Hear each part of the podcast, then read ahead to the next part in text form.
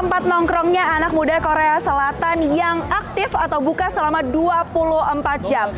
Jalanan ini memang selalu ramai oleh anak-anak muda yang ingin menikmati berbagai macam wisata. Mulai dari apa? Wisata kuliner ada, makanan tradisional tersedia di sini, street food, kafe-kafe kekinian, hingga restoran dan juga bar. Selain itu, bagi Anda yang suka belanja tapi dengan harga yang juga relatif murah, di sini juga tersedia.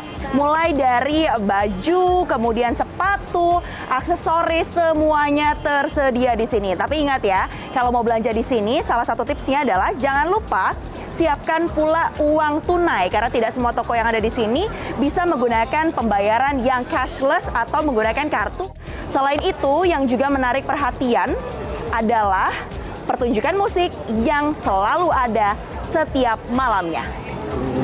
Dan yang menjadi daya tarik salah satunya dari kawasan Hongdae adalah penampilan dari street musician ya. Jadi memang kalau kita bicara soal Hongdae, ini sebenarnya adalah akronim dari Hongik University di mana mahasiswa-mahasiswa dari Hongik University ini memang terkenal dengan kemampuan mereka yang ekstra di bidang seni dan rupa. Nah, makanya kadang-kadang tak jarang para mahasiswa-mahasiswi ini mereka memanfaatkan kawasan Hongdae untuk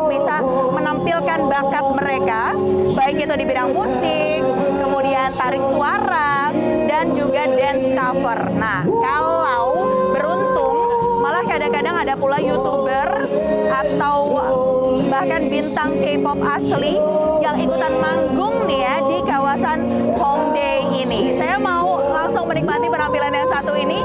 Jadi bagaimana? Jangan lupa ya, ketika jalan-jalan ke Korea Selatan bisa menikmati suasana malam yang ada di Hongdae ini.